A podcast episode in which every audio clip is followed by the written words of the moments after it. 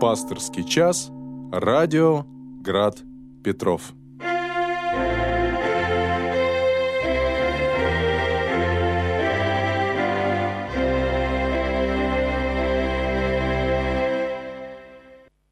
Добрый вечер, вас, дорогие возлюбленные Господи, братья и сестры. В эфире программа «Пасторский час» радиостанции «Град Петров». И сегодня с вами в прямом эфире буду я, а, протерей Александр Дягилев, председатель Санкт-Петербургской епархиальной комиссии по вопросам семьи, защиты материнства и детства, а, настоятель храма Преображения Господня и приписного к нему храма в честь великомученика и целителя Пантелеймона деревни Загубе, это Тихвинская епархия, ну и штатный клирик храма всех святых на юго-западе. Э, храма не существует, но существует два приписных к нему храма, где я служу. Это э, стыхронапостольные Константина и Елены на улице Доблести, дом 24, корпус 3. И храм э, в честь Порт-Артурской иконы Божьей Матери на перекрестке улицы маршала Казакова и проспекта Героев. То есть, получается, совмещаю служение в двух епархиях, а, плюс еще я являюсь семейным психологом. По мере сил постараюсь ответить на ваши звонки, на ваши вопросы, которые вы можете, как обычно, в формате прямого эфира на пасторском часу задавать по телефону э, плюс 7 812 328 29 32. Плюс 7 812 328 29 32. На этот же номер телефона, плюс 7 812 328 29 32, вы можете присылать сообщения в WhatsApp, только не голосовые и не звонки в WhatsApp, звонить на, просто по телефону. А вот текстовые сообщения, соответственно, я постараюсь тоже их увидеть, зачитать, отреагировать. Вот. Э, плюс 7 812 328 29 32. Также Uh, у нас есть сайт graddefispetrov.ru graddefispetrov.ru Вот, тут уже вопрос интересный пришел, вижу. В общем, на gradpetrov.ru есть такая опция «Вопросы в прямой эфир». Соответственно, кликаете, заполняете соответствующие окошки, пишите текст вашего вопроса, и через несколько секунд он появится тоже передо мной. Ну и еще одна опция — это комментарии к стриму на YouTube. Сейчас проверяю их, пока вроде здесь ничего нету. Но так или иначе, я также буду... О, 8 человек нас смотрит. Я также буду отслеживать, что вы присылаете. И тоже стараться отвечать. Единственное, что мне всегда печально, что э, люди почему-то начинают проявлять активность ближе к концу эфира — когда, э, во-первых, просто заваливают вопросами, причем интересными порой. Я уже после эфира иногда смотрю, о, их ответить бы людям бы рассказать. Да только уже времени не остается, не хватает. Поэтому, если что-то хотите спросить, звоните прямо сейчас, пишите прямо сейчас. Еще раз телефон. Плюс 7 812 328 29 32. Ну и давайте мы с вами начнем с прямого, э, с вопроса, который пришел э, на сайт. Здравствуйте, это Григорий спрашивает. Здравствуйте, как поступить, если священник придерживается еретических взглядов, которые высказывает не с целии, а может в личной беседе? Изредка на открытых общественных дискуссиях также можно услышать ересь. Вроде как пожаловаться надо, но с другой стороны, скорее всего, получится как с Кочетковым. Знаете, дело в том, что все-таки на эту тему существуют каноны двукратного собора, Э, в книге правил. Правда, там они, 13, 14, 15 правила, они относятся к епископам, митрополитам и патриарху. Ну, по сути, они дублируют друг друга. Как раз именно о том, что если архиерей э, высказывает некие взгляды, э, которые расходятся с официальным учением церкви, то есть ересь, откровенно ересь. Причем э, здесь э, вот, как бы и хочется прервать с ним эвхаристическое общение. Так вот, здесь как бы два условия. Первое, что эта ересь должна быть осуждена на соборах или святыми отцами, как ересь. И это первое, да. А второе, это э, данная ересь должна, быть, должна этим епископом проповедоваться открыто самвона. То есть осужденная, уже осужденная ересь открыто самвона, тогда это основание прервать с ними евхаристическое общение. Более того, в этом случае вы разрываете общение с еретиком, и вы правильно делаете. В противном же случае, если ересь высказывается не самвона публично, самвона, подчеркну, да, там указано слово амвон, и либо эта ересь не осуждена соборами, э, то, собственно говоря, разрыв с таким епископом, вы можете с ним не соглашаться, вы можете называть ересью то, что он исповедует, считать, что вот это учение ересь, не соглашаться с ним, но разорвать с ним евхаристическое общение будет неправильным. Все-таки вот есть такие канонические правила. Я думаю, что в каком-то смысле это можно перенести на э, э, священника. То есть вы вправе с ним не соглашаться, э, но, скажем так, все-таки тем учением, вероучением, которое он исповедует, является то, что он говорит самбона. А то, что в частных беседах с кем-то, ну, он за это перед Богом будет отвечать, но это не является основанием для разрыва с ним э, евхаристических отношений. То есть, чтобы не причащаться у него на его службах, скажем так. Жаловаться, ну, честно говоря, я скажу так, по крайней мере, по крайней мере, здесь нужно все-таки придерживаться принципа, э, изложенного в Евангелии. И то там, впрочем, если согрешит против тебя, брат твой, да, то есть конкретно, не про, так сказать, именно вот человек что-то такое говорит, сначала скажи ему наедине, что вот это ересь, это там потому-то, потому-то. Причем, еще раз подчеркну, если все-таки называете слово ересь, ну, надо хотя бы на что-то ссылку дать. Просто я считаю это ересью, это неверно. Второй вариант, при двух или трех свидетелях, причем с пониманием, что это вот уже второй раз, и что в следующий раз это уже будет, э, скажем, следующая инстанция, да, и вот только третий раз это поведать церкви, в данном случае поведать священноначалию, а если священноначалие не реагирует, тогда уже, скажем, придать публичной огласке, но о каждом этом шаге сам человек должен быть предупрежден. А, если он будет продолжать настаивать на своем и, скажем так, ну, тогда еще что-то можно. Но и то все-таки, если раз, и речь идет все-таки о ситуации, и частным образом, но осужденная ересь.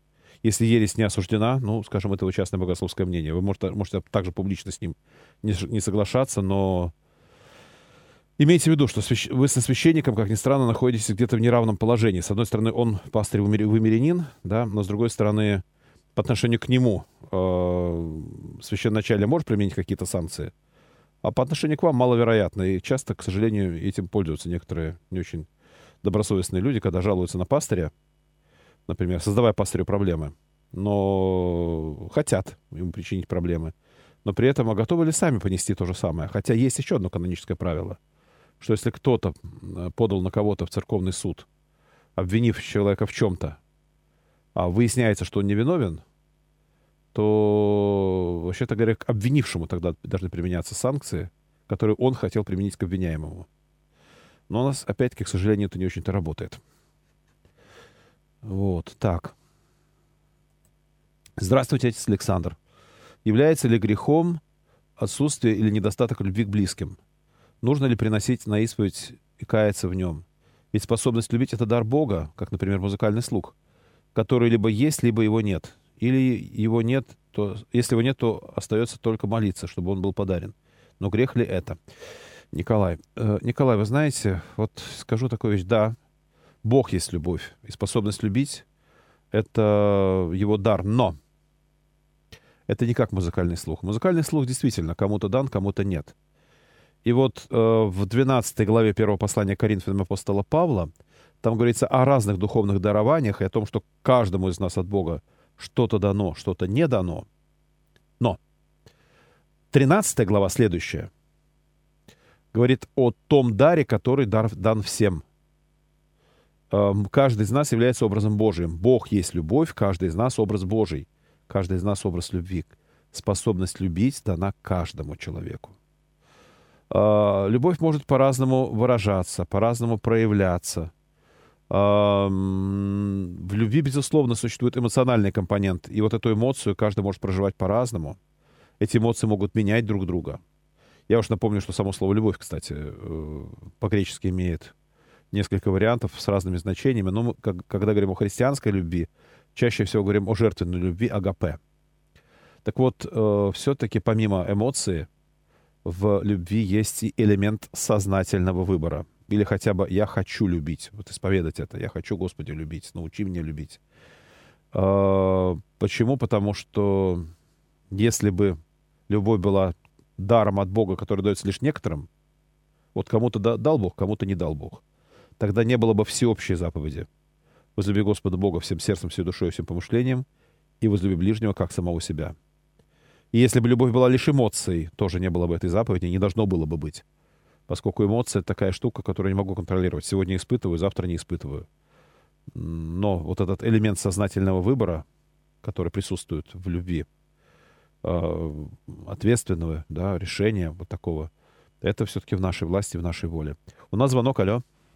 Добрый вечер, батюшка. Добрый вечер. Николай. Здравствуйте, да. Вот э, общеизвестная такая личность, известная, очень уважаемая у нас в Русской Православной Церкви, это вот митрополит Тихон Шевкунов. Так. Вот, автор книг таких известных. Да. Такой человек высокой духовной жизни. Вот его, как известно, перевели с Курской кафедры в Симферополь, в Крым. Угу. Вот. И с чем он там столкнулся? Там, значит, от прежнего архиерея досталось засилие вот это, э, знаете, вот духовенство клановое с Западной Украины. Вот. И вот он начал ситуацию в многих местах выправлять. Вот. Там почти всех русских священников повыживали оттуда. Вот. И вот он э, кое-кого, значит, убрал, переставил. И вот уже посыпались сразу угрозы ему. На охрану усилили. Вот вот вам подтверждение того, что я вам раньше звонил, как заполнять епархии дичинами, коломийцами, э, Богданами голод. Вот, вы знаете, они вот э, э, остаются людьми с бандеровским менталитетом. Вот тут явное подтверждение вот, вот, вот, вот, вот этой вот ситуации с Тихоном Шевкуновым митрополитом. Вот это все подтверждает.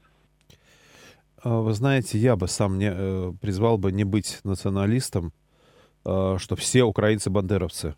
Знаете, ну, тоже это было бы неверно. Э, да, действительно, так исторически сложилось, что в среде духовенства не только в Крыму, а и у нас здесь, в Санкт-Петербургской епархии, действительно немало священников, выходцев с Украины. Почему? Да потому что русские мальчики в семинарию все время не шли. Особенно вот в 70-е, 80-е, начало 90-х годов. А с, с Украины, особенно с западной, где так что сложилось, что традиционно много верующих людей, э, вот они приезжали сюда, в Ленинградскую духовную семинарию, академию, получать образование – становились священниками, здесь оставались, как часто бывает. Э, и не потому, что русских не брали, просто русские сами не шли. Так получилось. И здесь, э, слава богу, что у нас вообще есть священники. Представьте себе, что если всех украинцев-священников сейчас куда-то выслать в ту же Украину, ну, у нас э, просто оголятся кадры. И еще раз, не потому что там вот стояла бы очередь русских мальчиков, их бы семинарию не брали, брали бы только украинцев. Вопросов бы не было-то, сказали, что это такое еще. Да, так нет. Поэтому вот. И, но я бы еще раз, я бы смотрел на личное качество каждого отдельно взятого человека, а не мерил бы по национальности. Как раз я принципи, принципиально считаю, что... Вот я знаю, что со мной многие не согласятся, но тем не менее понятие патриотизм, национализм с христианством вообще никак не связано, потому что истинное христианское учение, изложенное в Священном Писании, говорит, что во Христе нет ни иудея, ни эллина, даже ни мужского пола, ни женского, даже так апостол Павел пишет. И для нас важен каждый отдельно взятый человек, независимо от того, где он родился, э, какого цвета у него кожи, каков э, родной язык его отца, его матери, его самого э, и так далее. Понятно, что особенности генетические, особенности воспитания, может быть, где-то привносят свои какие-то, ну, круг общения в детстве, привносят свое влияние, но все же я не думаю, чтобы украинский мальчик по природе своей был худшим священником потом, когда вырос чем русский, например, или, не знаю, или якут, или еще кто-нибудь. Такой вот очень важный момент. Э, реплика. Как рабожий Николай относится к белому движению? Тут написал Юрий из Ленинграда. Не знаю, это Николая надо спросить. Как он относится к белому движению? А, вот интересный для меня вопрос, как для психолога. Светлана из Санкт-Петербурга. Здравствуйте, батюшка. Поясните, пожалуйста, что такое манипуляция? Дело в том, что нет духовника. Дело в том, что нет духовника. Рассказала батюшке ситуацию, которая произошла между мной и подругой. А он сказал, что видит манипуляцию в отношении меня с ее стороны. Как понимать, что моей волей манипулируют? насколько опасна манипуляция? Зачем вообще манипулируют? Светлана, э, манипулируют на самом деле все люди регулярно. По-разному. Манипуляция — это попытка принудить человека сделать что-то, что, может быть, я не, ну, не, в, не в его интересах, один из вариантов. Другой вариант — я не хочу в его глазах вы, выглядеть инициатором или нести ответственность за последствия его действия, но хочу спровоцировать его на это действие. Причины могут быть разные. И вот я начинаю манипулировать. Каким образом? Есть люди, которые делают это сознательно, и, по сути, к сожалению, современный менеджмент, э, теория управления во многом основана на э, теории манипуляций. Хотя, вот как-то мне попалась, правда, протестантская книжка про христианский менеджмент, и там утверждается, что можно делать все-таки это несколько иначе. Но бизнес-менеджмент в основном это теория манипуляций. Каким образом? Есть люди, которые делают это просто вот от природы. Не то, что от природы им дано, а ну как-то с детства научились, э, напрактиковались в детском садике, в школе. Вот автоматом у них получается. Мастерами манипуляции, кстати, часто бывают выходцы, выходцы из семей, где есть зависимые люди, и сами зависимые люди. Вы сами не заметили, как дали ему, там, не знаю, денег на наркотики или на выпивку, например. Так вот, э, манипуляция основана на эмоциональной игре. Сначала человеку навязывается некоторое чувство. А, чувство долга, чувство жалости, чувство вины, чувство страха. Манипуляция на чувстве страха называется шантажом. А, и затем человеку дается подсказка, что ему нужно сделать для того, чтобы это чувство у него ушло. Например, э, ну, может, кому-то не нравятся мои высказывания, там, не знаю, на какие-то на какие-то темы. И вот человек звонит в эфир и говорит, батюшка, если вы будете так говорить, то я напишу письмо, э, не знаю, митрополиту, жалобы на вас. И вот я стою перед выбором. Да, я не знаю, какой точки зрения придерживается митрополит, э, какую точку зрения он займет. А, к сожалению, частенько бывают ситуации, когда особо не разбираются. Раз на человека жалуются, значит, типа того, что вот э, он плохо себя ведет, и священника могут вызвать, ну, устроить ему проблемы, да, даже пускай это будет просто, что его отругали, но вот проблема, проблема. Надо это священнику или нет? А, не факт, что там человек жалобу напишет, но вот человека а, заставили замолчать, например, да? То есть вот его испугали, заставили его замолчать. Или другой вариант. Э, ну, часто нищие его используют. Но вы же христианин. Но ведь написано же в Писании, просящему тебе дай. И заглядывает в глаза тебе, да. И вот ты чувствуешь вину, что вот ты же называешься христианином, в Евангелии написано, и тебя просят дай, а ты не даешь. О, все, навязал чувство вины. Дальше, если человек а это на самом деле заметно. Люди, которые профессионалы манипуляции, они внимательно смотрят на ответную реакцию. Что там у человека дернется? Взгляд, рука, не знаю, еще что-то. И все, ага, попался на крючок. Вот. Эм, чувство, ну, тоже чувство вины, чувство долга, да, ты же христианин, опять-таки, это, ну, мы же христиане должны, там, вот что-то этой серии может быть. Э, или вы христиане должны, там, с чьей-то стороны может позвучать вторую щеку подставлять, не знаю, еще что-то. Вот. И вот человеку навязывается некое чувство, и потом дальше...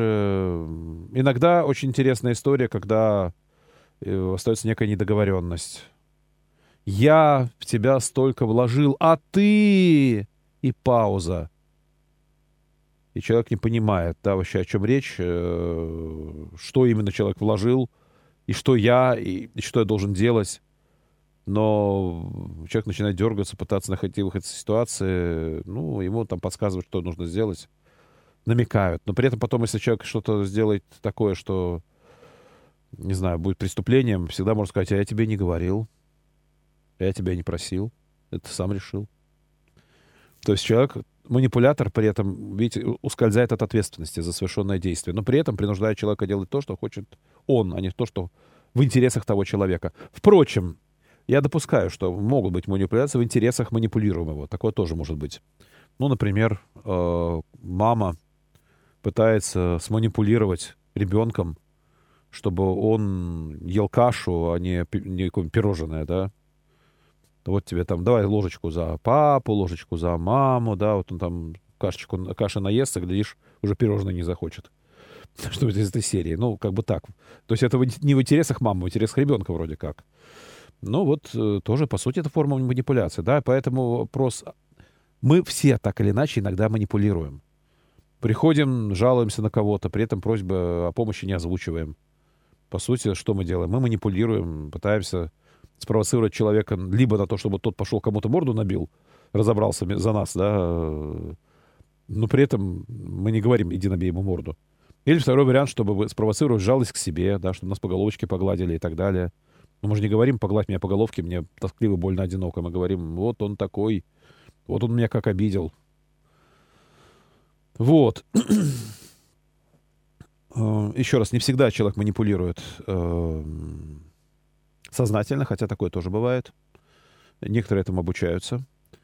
Э, но если манипуляция не причиняет вреда манипулируемому, э, или даже она в его интересах, то, может быть, даже это и не грех порой.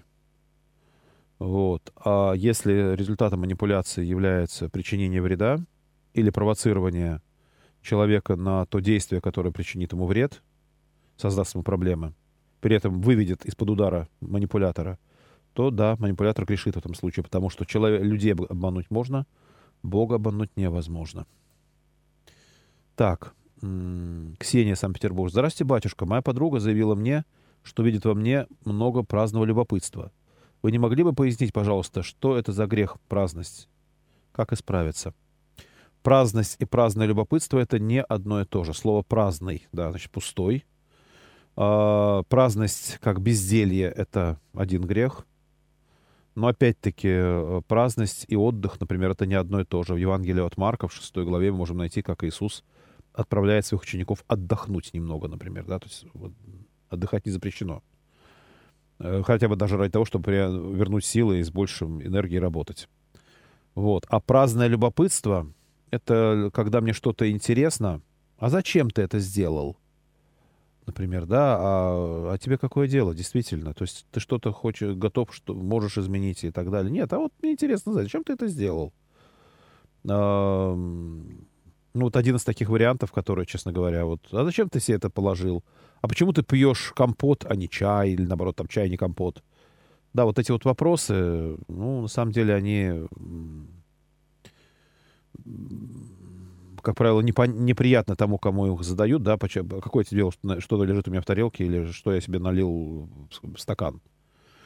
Вот. И, по сути дела, они разрушают любовь, как бы, и вот этот, как бы, шпионить за человеком, э, почему ты этим полотенцем вытерся, а не тем, и там почему ты, не знаю, этим мылом воспользовался, а не, а не другим, да, это, по сути, любопытство, которое с моей точки зрения, действительно чаще всего, если за этим не стоит какого-то важного дела, э, то есть если действительно вот как бы ты хочешь, чтобы человек не этим, а тем полотенцем вытирался, тогда вопросов нет, почему ты спрашиваешь.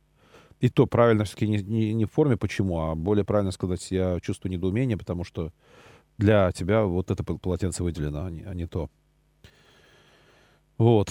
А когда ты просто, а зачем, а почему, да, то это вот близко к праздному любопытству которая, еще раз, разрушает любовь. Здравствуйте, батюшка. Чуть никто не звонит. Плюс 7 812 328 29 32. Здравствуйте, батюшка. Вы не могли бы пояснить разницу между эгоизмом и эгоцентристом? А, эгоистом и эгоцентристом. Это разное?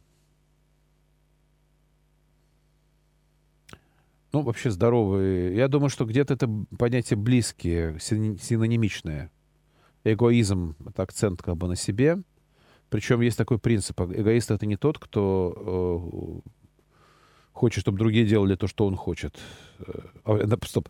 Эгоист — это не тот, кто делает то, что он хочет, а тот, кто хочет, чтобы другие делали то, что он хочет. Да? То есть вот как раз тот, кому вот манипулятор чаще всего, да, кому плевать на э, интересы других, важно, чтобы все было так, как я хочу. Эгоцентрист — тот, кто свое «я» ставит в центр — И вот здесь очень тонкий, тонкий момент. Как здоровый эгоцентризм, он необходим, потому что так или иначе, ну, например, даже когда мы действуем по заповедям Божьим, а, мы все равно действуем в целях спасти свою душу. Да, может, даже где-то мы здесь сейчас на земле причиняем себе ущерб, но мы это делаем ради того, чтобы сподобиться Царства Небесного. В каком-то смысле все равно я свои интересы ставлю. То, что если я уж совсем не эгоцентрист, мне чихать совсем на себя, то скорее я буду предаваться э, каким-то вещам, или не, вообще не, не размышлять, хорошо это или плохо, делать непонятно что, и просто идти по пути в ад, да, но нет. Вот. Э, но опять-таки здоров, здоровый эго эгоцентризм. Когда вот это начинается нарциссизм самолюбования, то это, конечно же, это не про э, христианскую добродетель. У нас э, еще звонок. Алло, здравствуйте. Здравствуйте, батюшка. Вот Здравствуйте. А вы как психолог, вот знаете, такой есть э, психолог замечательный, а может и была уже Флоренская. Угу, слышал. Православный психолог. Угу. И? У нее очень интересно объяснялось тоже отличие эгоиста от эгоцентриста. Ну, Мгм. не слышали, да? Нет. Нет. Алло, алло, сл- слышно? Нет? Ладно, хорошо. Так, WhatsApp смотрю. Здравствуйте, отец Александр. Является ли грехом отсутствие или недостаток любви к близким? Нужно ли... А, это мы... я на это отвечал, просто, видимо, человек продублировал. Ам, Ну, в общем-то, не любовь как сознательный выбор, да, в нем нужно каяться. Эдуард. Здравствуйте, батюшка отец Александр. С праздником Рождества Христова. Кстати, да, что-то, братья и сестры, вчера у меня был эфир, сегодня вообще забыл. И вчера, и сегодня. С праздником Рождества Христова всех нас. С праздником. И спасибо за поздравления. Спасение души — единственный смысл всех трудов человека на земле? Это вопрос. Или это утверждение? А, святитель Николай Сербский, да, то есть это его утверждение. Спасение души — единственный смысл всех трудов человека на земле. И вопрос, как объяснить неверующему родственнику это «Спаси Господи». Знаете, а все-таки я даже со святителем Николаем бы поспорил. Объясню. Адам и Ева, когда были созданы, им было дано послушание хранить и возделывать Эдемский сад. Зачем? Ведь они еще до грехопадения не нуждались в спасении души. Но, тем не менее, какую-то деятельность осуществляли. И это была творческая деятельность. Творцом с большой буквы является Господь Бог, и вот способность к творчеству Он дал и нам. Делать этот мир лучше, делать этот мир красивее. То есть даже в идеальном Эдемском, саду было место для реализации творческого начала у Адама и Евы. И вот на самом деле э, все-таки я не скажу, что исключительно только спасение души. В конце концов, спасение души осуществляется Богом, а не нами. Э, и для этого Бог дал нам определенные заповеди. И вот реализация заповедей Божьих, реализация замысла Божия на нас, это путь к спасению души. Но Бог э, дал нам главную заповедь для этого — возлюби. Люби. Что значит люби? Во многом это у, учитывай чувства ближних и старайся, чтобы им рядом с тобой было лучше, чем без тебя. Это, кстати, не человек угодничество только лишь, да, но тем не менее, когда я веду себя так, что рядом со мной плохо, то я проявляю нелюбовь. Хотя из этого утверждения тоже могут быть исключения, когда, не знаю, врач делает э, пациенту больно, но цель вылечить его. Вскрывает нарыв, не знаю, сверлит зуб. Ну, хотя сейчас есть всякие обез- обезболивающие хорошие, качественные, но тем не менее бывает всякое в жизни, что приходится делать операцию в полевых условиях. Но все равно в этом случае, причиняя боль, хирург де- действует в интересах, чтобы когда-то, даже пройдя через боль, человеку стало хорошо. А, Господь Бог создал нас, чтобы разделить с нами радость бытия. И вот дарить эту радость — это тоже проявление любви. И э, получается, что когда мы делаем этот мир лучше, мы являем творческую способность. Далеко не всегда это может быть направлено на спасение души, но это способствует спасению души. Хотя бы даже через то, что мы улучшаем качество жизни не только свое, но и тех, кто живет рядом с нами, то есть проявляем любовь к ближним, например. У нас звонок, алло. Здравствуйте, отец Александр Дмитрий меня зовут. Здравствуйте. Будьте добры, скажите, пожалуйста, откуда пошло такое выражение «благими намерениями выложена дорога в ад»? О, это Данте Альгери, это божественная комедия. Это не святые отцы, сразу говорю. Но в чем-то он прав. Я объясню почему. Помните, я много раз говорил, и еще раз повторю. Не существует плохих людей, существуют плохие поступки. Существуют причины, почему хорошие люди поступают плохо. На эту тему можно писать диссертации о мотивах и так далее. Ой.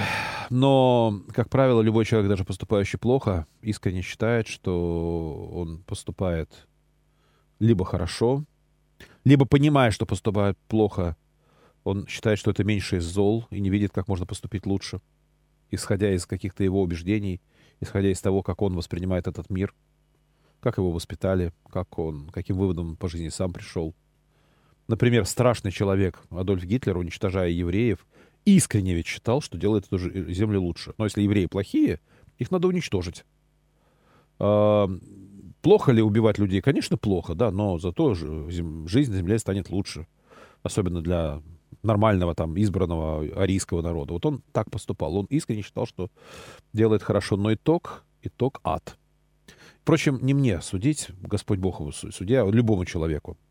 Но я сильно предполагаю, что все-таки Адольф Элоизович находится не, не в лучших местах того мира, скажем так, учитывая то, что происходило и то, что было связано с его именем. Как, кстати, многие из наших деятелей тоже.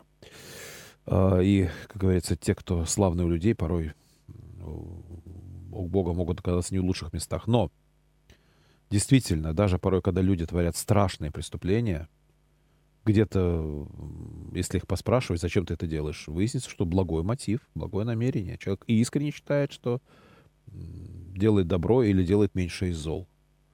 Поэтому страшные преступления, приводящие в ад, очень часто действительно имеют, как ни странно, благие намерения.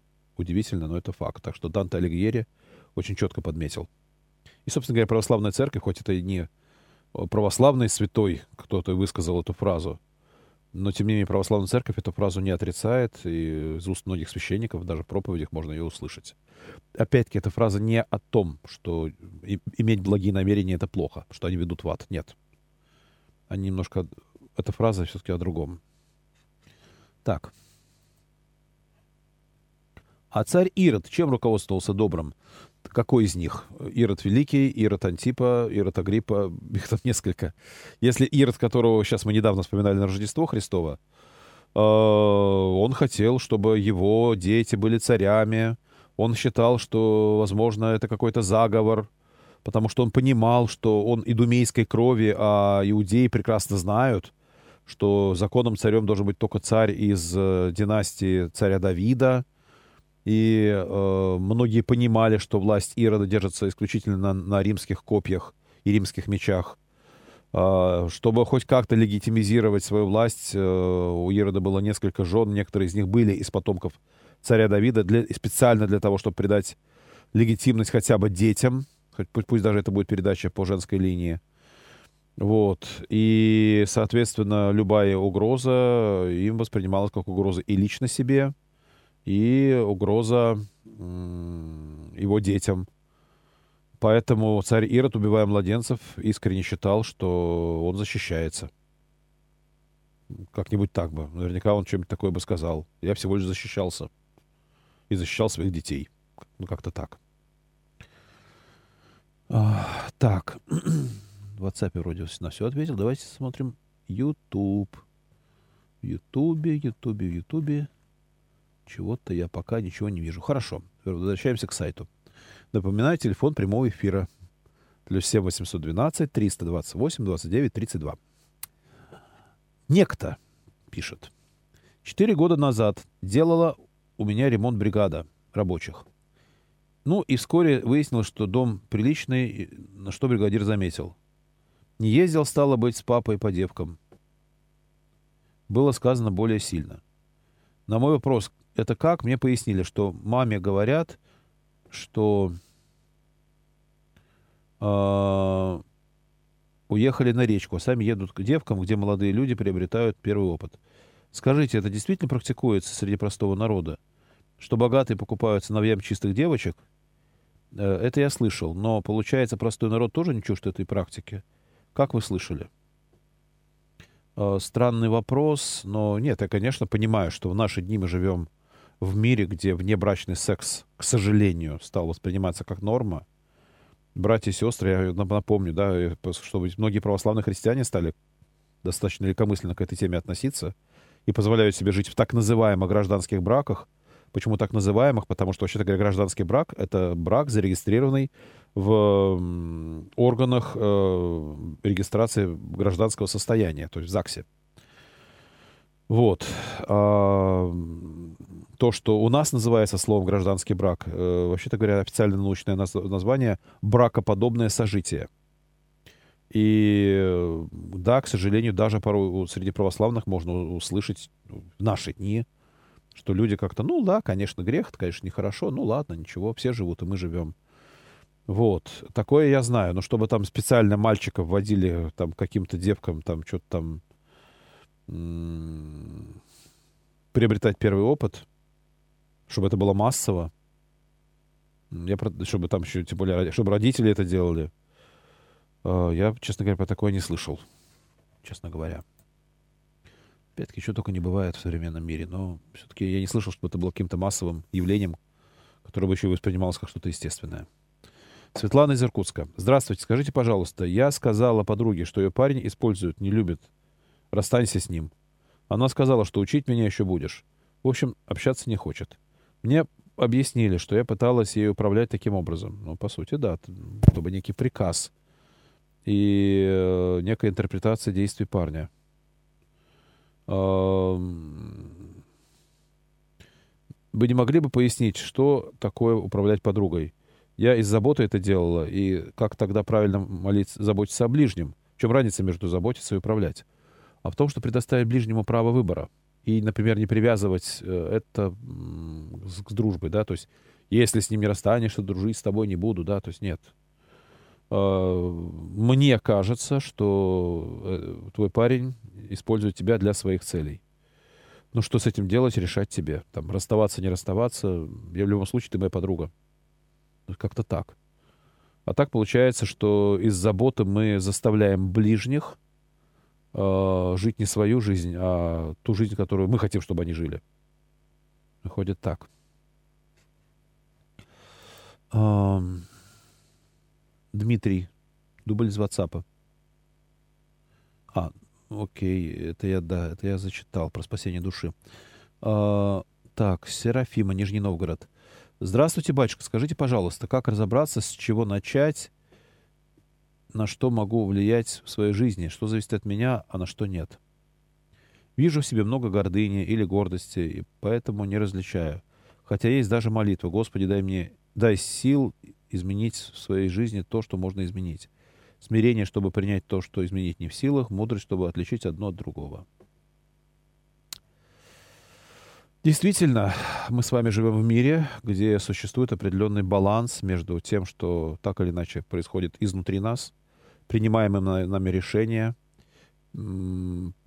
производимые нами действия, а, произносимые нами слова или даже помыслы, которые часто тоже в итоге потом реализуются в виде слов или действий. И за это мы отмечаем. Мы не можем отвечать за свое бессознательное, кстати, как ни странно, за свое психоэмоциональное состояние. Мы не можем отвечать. Мы не можем отвечать за действия, которые происходят вне нас, например, сосулька упала на голову, да.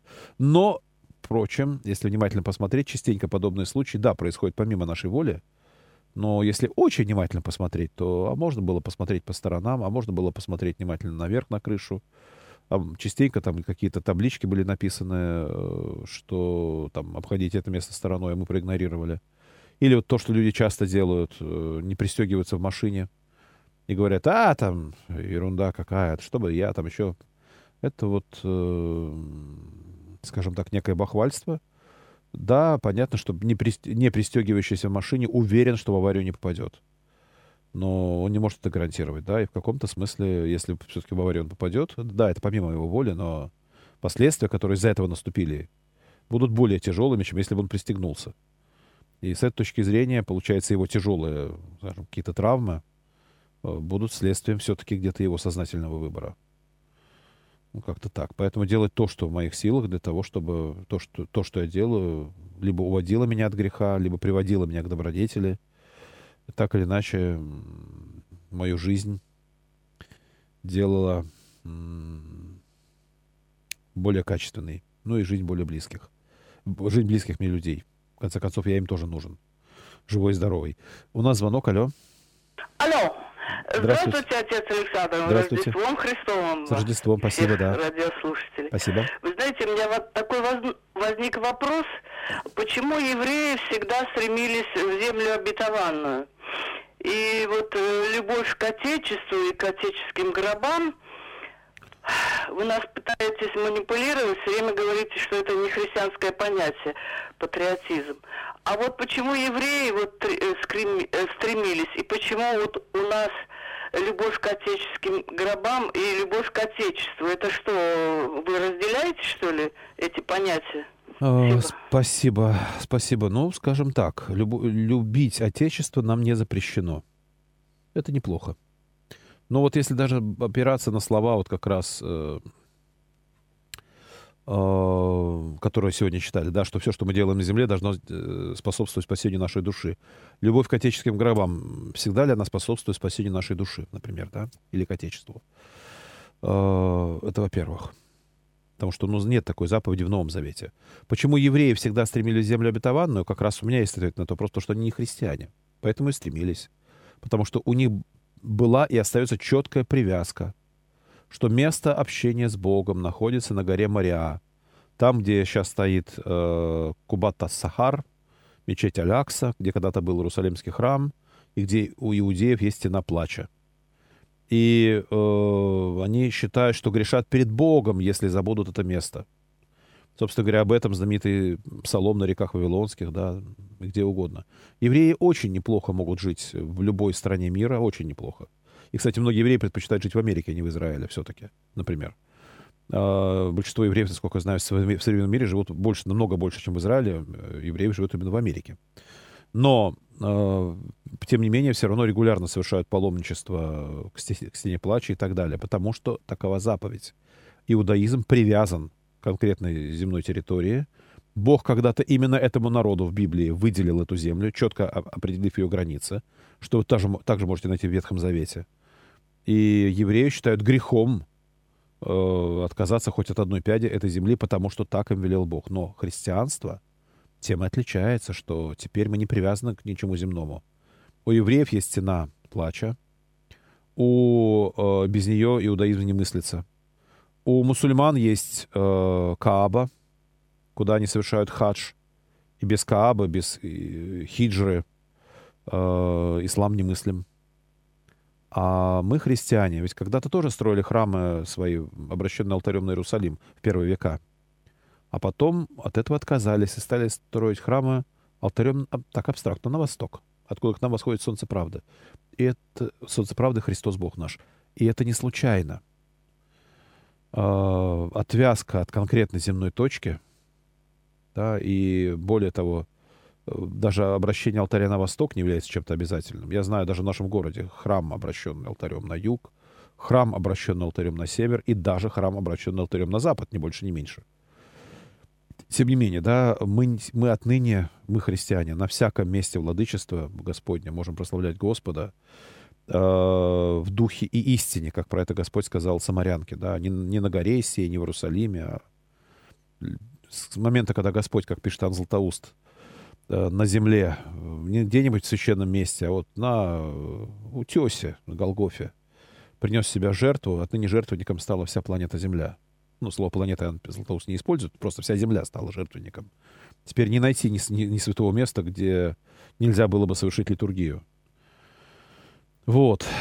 Э, И э, именно потому, что мы христиане, в отличие от, э, от такой законнических религий ветхозаветной иудаизма или, например, ислама, привязанных к земным точкам и земным координатам, э, наша вера вне э, человеческих государств, пространств, городов и так далее. Христос везде один и тот же, Дух Святой везде один и тот же, Бог везде один и тот же.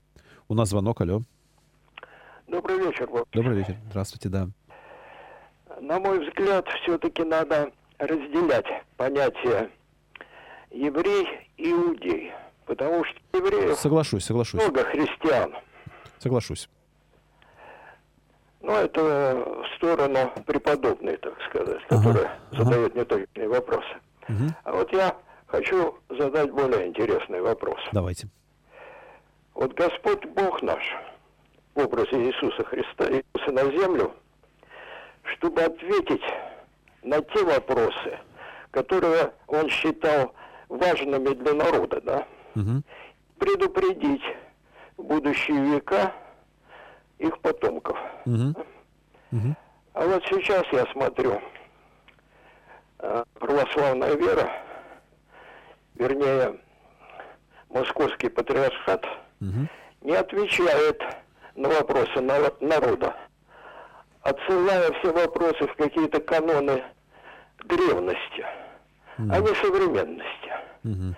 То есть э, планка, планка, э, планка веры понизилась сильно. Планка, вернее, авторитета православной церкви Мгм. понизилась. Ну, не говорите, что она высока. Мгм. Я, я, я, я слушаю вас, я соглашаюсь. Да. Вот так это печальное все Печально. происходит. То есть все смотрят на древних, а надо бы включать и молодежь в процессы веры. У каждого же молодого человека очень много вопросов. А тут вопросы в основном э, старого порядка, да? Мгм. Мгм. Вот некоторые называют себя рабами Божьими, да? Не в уничижение, а в гордыню, к сожалению. Вот пускай ждут, когда их рабами Божьими назовут другие христиане. Все, сказал, что кипело. Спасибо. Я понимаю вас. Э, Действительно, а, многое из того, что сейчас происходит в нашем современном мире и, к сожалению, в нашей церкви, у меня тоже вызывает очень много сильных неприятных чувств. И у меня такое ощущение, что сейчас в каком-то смысле назрело. И либо должна произойти какая-то разрядка, либо, к сожалению, что-то должно взорваться. И как, и что это произойдет. Я с ужасом об этом думаю. Но, да, проблема есть. А, с- вот буквально тут прислали вопрос, например, я, я ждал его из Трира, из Германии. Как вы относитесь к запрещению св- священства протерея Алексея Уминского? И вы понимаете, да, что когда вы задаете мне этот вопрос, в каком-то смысле вы меня подставляете. Потому что, ну, собственно говоря, э, наверное, теоретически я должен ответить, что я чувствую восторг и радость. э, Наше священначалие всегда право. Я честно могу сказать, что я не буду критиковать священначалие. В конце концов, мне в этой церкви еще жить и служить. Пока, по крайней мере, можно этого не делать. А, Однако чувства свои назвать я могу. Помните, чувства возникают у нас помимо нашей воли, помимо нашего желания. Поэтому, э, как я отношусь, я оставлю при себе. Я поделюсь чувствами. Боль, скорбь, грусть, тоска.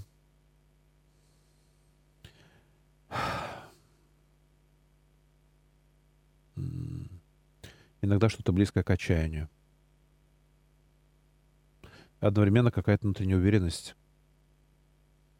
что мы смотрим в- здесь и сейчас, а Господь вне времени, и, возможно, потом произойдет что-то похожее с судьбой святителя Иоанна Златоуста, а, который при жизни был лишен сана, отправлен в ссылку, а потом впоследствии канонизирован, прославлен и так далее. Я не знаю, как на эту историю, на все эти истории будут смотреть наши потомки, в том числе, которые займут наши места в церкви, в том числе весьма высокие. И кого они будут, кому они будут петь величания, а кого они будут анафематствовать. Я не знаю. Э, Покажет лишь время. Я еще раз здесь сейчас лишь могу назвать свои чувства и молить Господа о том, чтобы как можно скорее эта тяжелая эпоха миновала. И действительно, чтобы люди вновь увидели в церкви то место, где не только дисциплина, порядок и каноническое право, а даже скорее дисциплина и порядок порой ставятся выше канонического права, но и то место, где является любовь. А вот это, я могу сказать так, что здесь и сейчас зависит от каждого из нас. Ну и напомню слова Иисуса Христа. «Но когда придет Сын Человеческий, найдет ли Он веру на земле?» И я уже не раз на этом радио говорил и в проповедях говорил. Эти, это страшные слова. Иисус, предсказывая то, то, второе пришествие, говорит о том, что как бы намекает нам на то, что когда Он придет, на земле будет мало веры. Возможно, Он найдет красивые храмы, золотые купола, сверкающие кресты, э, мраморные полы в этих храмах, э, не знаю, всякие там фаянсовые, золоченые, металлические, всякие-всякие прочие иконостасы, прекрасные иконы, э, профессиональные, профессионально поющие хоры, красивые архиерейские службы, дикирии, трикирии, митры, сакосы, панагии. А найдет ли он веру? Найдет ли он веру? найдет ли он вообще верующих людей. Тех, кто руководствуется верой и заповедями Христовыми в первую очередь, а не просто исполняющими ритуалы. Не знаю. Я часто, к сожалению, думаю на эту тему, почему уже не первый год. Причем не только в контексте этих событий. У нас звонок, алло. Э, батюшка, да. я вас чествую. Счастливый вы человек. Вы окончили светский вуз. Потом вы были отправлены в Англию, потом вы тут вещаете. О чем речь-то идет? Э, разве плохого что-то произошло в пределах вашего бытия? Правда, ведь ничего плохого не произошло. Нет. Скажите мне, пожалуйста, меня зовут Ольга, э, а ваши дети идут по вашим стопам или как? Все? Спасибо. Ну, каждый из них идет своим каким-то путем. Ну, например, сейчас двое из моих детей учатся в вузах. Э, скажем так. Вот. А вообще я как раз предоставляю им свободу права выбора их пути. И если брать моего сына, например, я думаю, что вы имеете в виду его, потому что, ну, если кто-то из нашей семьи может стать священником после меня, то это скорее он. Э, я не буду его толкать в семинарию. Э, не ставлю перед собой такой цели вообще. Э, буду рад, если он просто вырастет верующим как раз человеком, христианином. И с моей точки зрения, звание христианин значительно выше звания священника. Лучше быть хорошим христианином, чем хорошим священником, но плохим христианином. Вот честно могу сказать, что толку от хорошего священника, который, в смысле, как жрец умеет качественно э, выполнять положенные ритуалы, но при этом он плохой христианин. Так что вот, и поскольку звание христианина выше, я со своей стороны считаю своей необходимостью заботиться именно об этом. У нас звонок, алло.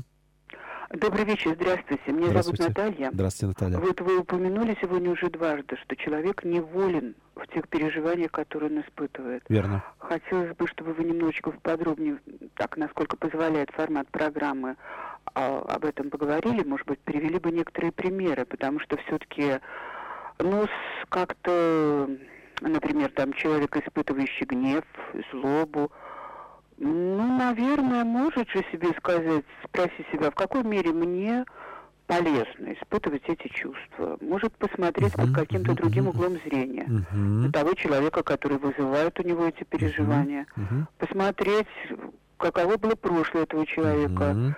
Может быть, найти в нем что-то такое, чему можно и поучиться, и таким образом он и влияет на свои переживания, мне кажется. Угу. Ну, хотелось бы мне ваше профессиональное мнение еще, конечно, услышать. Спасибо большое. Наталья, спасибо. На самом деле, вы практически тут, тут же ответили на собственный же вопрос, потому что вы стали описывать последующие действия. То есть вот возникло чувство гнева, вот возникло чувство злобы. Оно не зависит от человека. Сам факт возникновения чувства, он не зависит в кровь вбрызнут э, норадреналин, э, и человек входит в некое состояние, буквально на физическом уровне и на уровне психическом тоже, да, вот, вот он гнев. А дальше некие действия, которые осуществляет человек. Он может начать орать, оскорблять. Вот за это он уже отвечает перед Богом. А может, как вы стали описать, да, посмотреть на человека с другой стороны, оценить его прошлое, понять, что, может быть, действительно просто это вот вообще какая-то моя история, почему меня его, его поступок так э, цепанул и всколыхнул, да, и что, может, мне над собой больше надо работать, а не над тем, чтобы того человека менять и так далее. Но это уже последующая работа. Вот как я действую, в том числе в момент возникновения какого-то чувства, за это перед Богом я отвечаю. А, хочу ли я накрутить, чтобы это чувство еще сильнее во мне умножалось, или наоборот, я пытаюсь как-то его себе загасить, понимая, что оно не соответствует ситуации и э, мне не полезно. Это уже мой выбор. За этот выбор я отвечаю. Но сам факт возникновения какого-то чувства, да, вот кортизол, норадреналин в крови, я в гневе, почему, из-за чего, сам могу до конца э, себя отчет не отдавать. Ну, вот гнев, да. Человек за это отвечать не может. Э, За психоэмоциональную сферу у нас отвечает лимбическая система головного мозга, которая, как известно, напрямую корой головного мозга не контролируется. Такой вот важный момент даже с точки зрения нейрофизиологии. Но это опять-таки скорее про психологию, не про духовную жизнь. У нас осталось сколько? Одна минута. Господи помилуй. А, тут куча вопросов. В прошлом своем эфире вы нелестно высказались о солдатиках, которые привезли на причастие. У вас не изменилось мнение о них? Ведь у них был самый первый шаг к Богу. Я к, к ним отношусь хорошо. Я уже говорил, плохих людей нет. Эти солдатики хорошие. Они хорошие как люди, как образы Божии. Однако мое мнение относительно того, что причащать солдатика только потому, что он солдатик, э, и из-за этого считать его христианином, даже если он э, целую крест утверждает, что э, пусть боги мне помогут, боги мне помогут, да, все-таки я считаю, что это неправильно. Вот я повторюсь, да, язычник может быть очень хорошим человеком, но это не повод э, его допускать до причастия. С моей точки зрения, солдат пусть формально крещен, но он больше язычник, чем христианин. Может быть, очень хороший человек. Не может быть, а точно. Но, но мне трудно назвать его христианином. И поэтому моя совесть все-таки здесь несколько уязвлена до, до сих пор, что пришлось его допустить в каком-то смысле. Хорошо, спасибо, простите, вы очень много написали, но вот то самое, да, в конце, в конце передачи. Пишите, пожалуйста, в самом начале, чтобы было время отвечать. Сердечно всех благодарю. С вами был э, протерей Александр Дягилев. Храни Господь с Богом. Еще раз с праздником Рождества Христова.